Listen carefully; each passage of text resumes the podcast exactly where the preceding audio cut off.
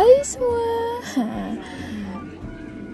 Kenalan dulu nih sama gue. Gue Liana. Jadi baru banget bikin podcast sendiri Karena gue salah satu orang yang sering banget dengerin podcast-podcast Indonesia. Mulai dari komedi, horor, story, sampai politik gue dengerin um, jadi kenapa enggak kalau gue buat podcast sendiri biar bisa sambil belajar juga gitu oke okay?